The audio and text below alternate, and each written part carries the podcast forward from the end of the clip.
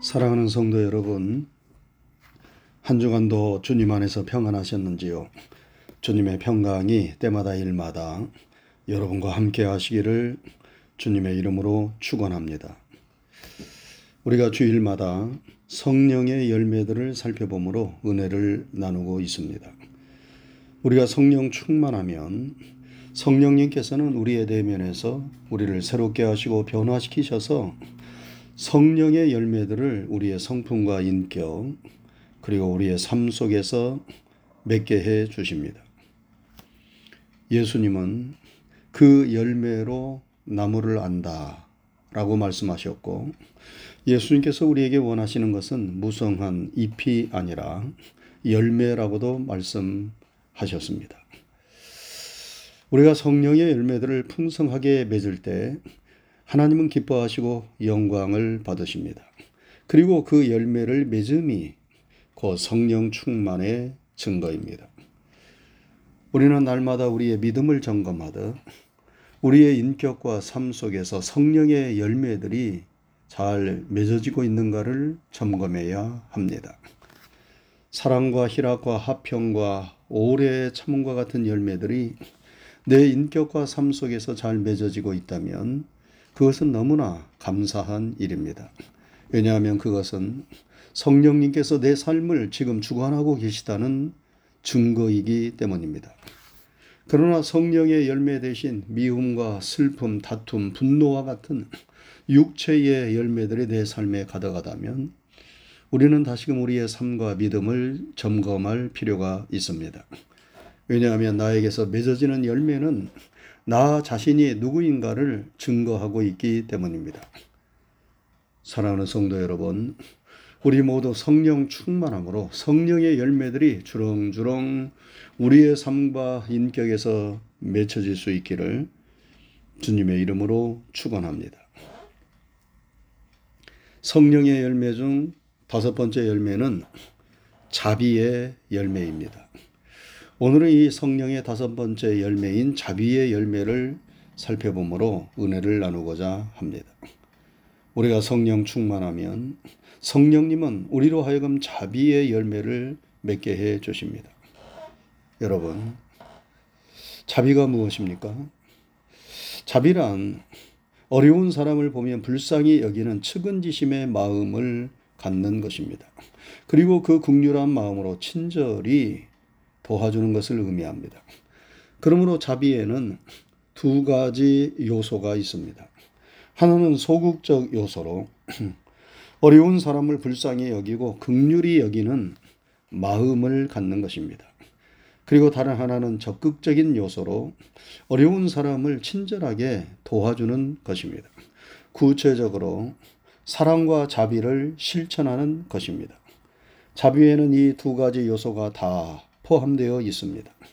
힘들고 어렵게 고통당하는 사람을 보면서도 극률한 마음이 없고 우리의 마음이 차가운 얼음처럼 냉랭하다면 자비가 없는 것이지요.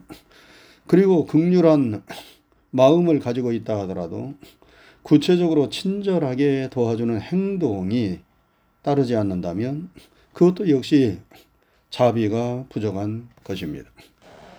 야고보서 기자는 말하기를 만일 형제나 자매가 헐벗고 일용할 양식이 없는데 너희 중에 누구든지 그에게 이르되 평안히 가라 더욱게 하라 배부르게 하라 하며 그 몸에 쓸 것을 주지 아니하면 무슨 이익이 있으리요 이와 같이 행함이 없는 믿음은 그 자체가 죽은 것이라 하였습니다. 우리가 힘들고 어려운 사람을 볼 때에 극렬한 마음을 가져야 할 뿐만 아니라 작은 것이라 하더라도 구체적으로 친절하게 도와줘야 합니다. 그것이 바로 극률이고 자비입니다. 여러분, 자비한 사람은 아주 친절합니다. 자비란 헬라어로 크리스토테스라는 단어인데 영어 성경에 보면 카인드니스 이렇게 번역되었습니다. 즉 자비란 친절한 것을 의미합니다. 우리가 사람을 대할 때 친절하게 대해야 하지요. 요즘은 서비스 시대인데 사람이 친절하지 아니하면 성공하기 어렵습니다. 식당에 손님이 왔는데 아무리 음식 맛이 좋아도 종업원과 식당 주인이 아주 불친절하게 대한다면 그 식당에 다시 가고 싶지 않지요. 교회도 마찬가지입니다. 새신자가 교회에 왔는데 성도들이 멀뚱멀뚱 쳐다만 보고 아무도 따뜻하게 반겨주지 않는다면 그런 교회에 다시 가고 싶은 마음이 생기지 않는 거지요. 처음 보는 사람이 교회에 오면 환하게 웃음으로 맞아주고 자리를 안내해주고 옆 사람이 성경도 찾아주고 먹을 것도 챙겨주면 그 따뜻함과 친절함에 다시 오고 싶은 마음이 생기는 것입니다.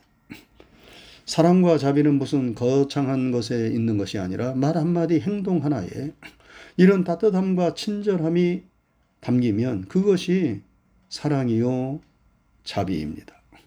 여러분, 우리는 자비의 열매를 풍성하게 맺어야 합니다. 왜 그러해야 합니까? 그것은 무엇보다도 먼저 우리가 하나님의 자녀가 되었기 때문입니다. 여러분, 우리가 예수님을 내 생명의 구주로 믿고 영접함으로 하나님의 자녀가 되었어요. 하나님의 자녀가 되었다는 것은 하나님의 생명이 우리 안에 들어왔음을 의미합니다. 자녀는 부모로부터 생명을 받았습니다. 그래서 자녀는 부모를 닮는 것이지요. 우리가 하나님의 생명을 받아 하나님의 자녀가 되었기 때문에 우리는 하나님의 성품을 닮아갑니다. 여러분, 하나님은 어떠한 분이십니까?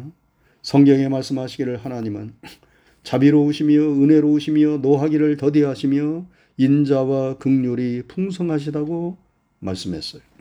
에르미야가 3장 22절에 보면 여호와의 자비와 극률이 무궁하심으로 우리가 진멸되지 아니함이니이다. 이것이 아침마다 새로우니 주의 성실이 크도소이다라고 말씀했어요. 여러분, 우리의 생명의 아버지가 되시는 하나님의 마음, 하나님의 성품은 자비와 극률로 풍성하십니다. 하나님은 지금도 여러분과 저에게 무한한 자비와 극률로 함께 하십니다. 그러다 하나님의 생명을 받아 하나님의 자녀가 된 우리들도 자비와 극률의 마음을 갖는 것이 당연하지 않겠습니까? 우리가 하나님의 자녀가 되었음에도 불구하고 우리에게서 전혀 극률과 자비의 마음이 없다면 우리는 하나님을 아버지로 모시고 섬기고 있는 것이 아니지요. 또한 우리가 자비의 열매를 풍성하게 맺어야 하는 이유는 하나님의 무궁하신 자비로 우리가 구원을 받고 지금도 살고 있기 때문입니다. 여러분, 하나님께서 여러분과 저에게 극률과 자비를 베풀지 않으셨다면 우리가 어찌 예수님을 믿어 구원을 받을 수 있었겠습니까? 하나님이 여러분과 저를 우리의 행한대로 보응하셨다면 우리는 벌써 지옥의 아랫목에 떨어져 활활 타는 불구덩이 속에서 영원한 저주와 형벌을 받고 있었을 것입니다. 그런데 하나님은 무궁한 극렬과 자비로 노하기를 더디하시며 우리의 연약함을 아시고 우리의 허물과 죄악들을 그리스도의 보혈로 다 씻어주시고 용서해 주셨습니다. 그리고 하나님의 자녀로 삼으셔서 영원한 생명과 구원을 주셨습니다. 그리고 지금도 여전히 하나님의 극률과 자비로 여러분과 저를 붙잡아 주시며 우리는 그 극률과 자비를 힘입어 이 세상을 살아가고 있습니다. 저는 아침마다 이 사실이 너무 감사해서 새벽 예배에 나올 때마다 하나님께 감사합니다. 감사합니다를 연발합니다. 여러분 우리는 항상 하나님의 극렬과 자비를 구해야 합니다. 신약성경 유다서에 보면 이렇게 말씀합니다. 사랑하는 자들아 너희는 너희의 지극히 거룩한 믿음 위에 자신을 세우며 성령으로 기도하며 하나님의 사랑 안에서 자신을 지키며 영생에 이르도록 우리 주 예수 그리스도의 긍휼을 기다리라. 영생에 이르도록 우리 주 예수 그리스도의 긍휼을 기다리라. 말씀했어요. 예수님의 극률이 없으면 우리는 영생에 이를 수 없습니다.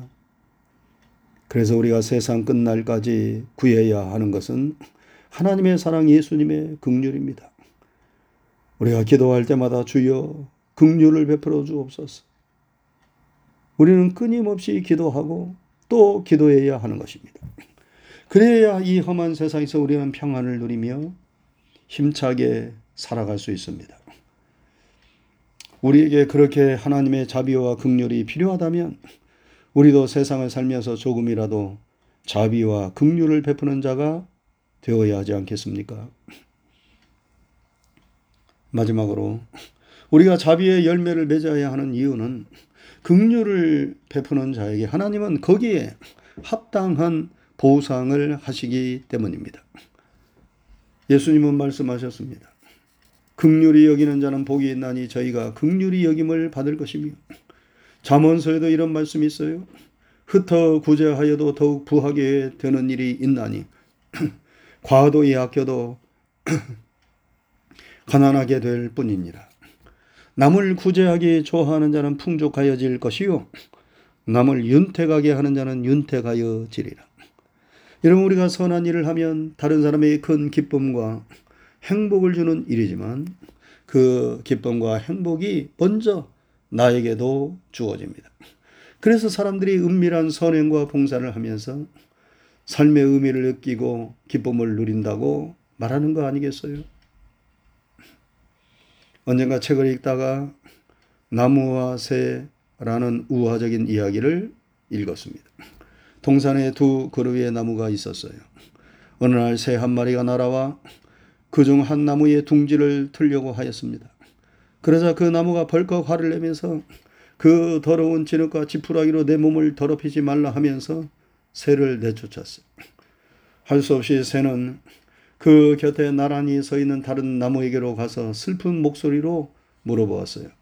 나무님, 나무님, 저는 빨리 둥지를 틀어야 귀여운 알을 낳을 수 있는데 어떻게 하지요? 그러자 그 나무는 새를 불쌍히 여기면서 빨리 내 가재에다 둥지를 들고 알을 낳으라 허락을 해 주었습니다. 새는 기뻐하며 안심하고 그 나무에 둥지를 틀었습니다. 그 광경을 옆에서 지켜보던 첫 번째 나무는 비웃으며 혀를 찼습니다. 저런 멍청한 나무 같으니 제 나무까지 지저분해, 지저분해지는 것이 뭐가 좋아서 저렇게 선심을 쓰나 한심하구나.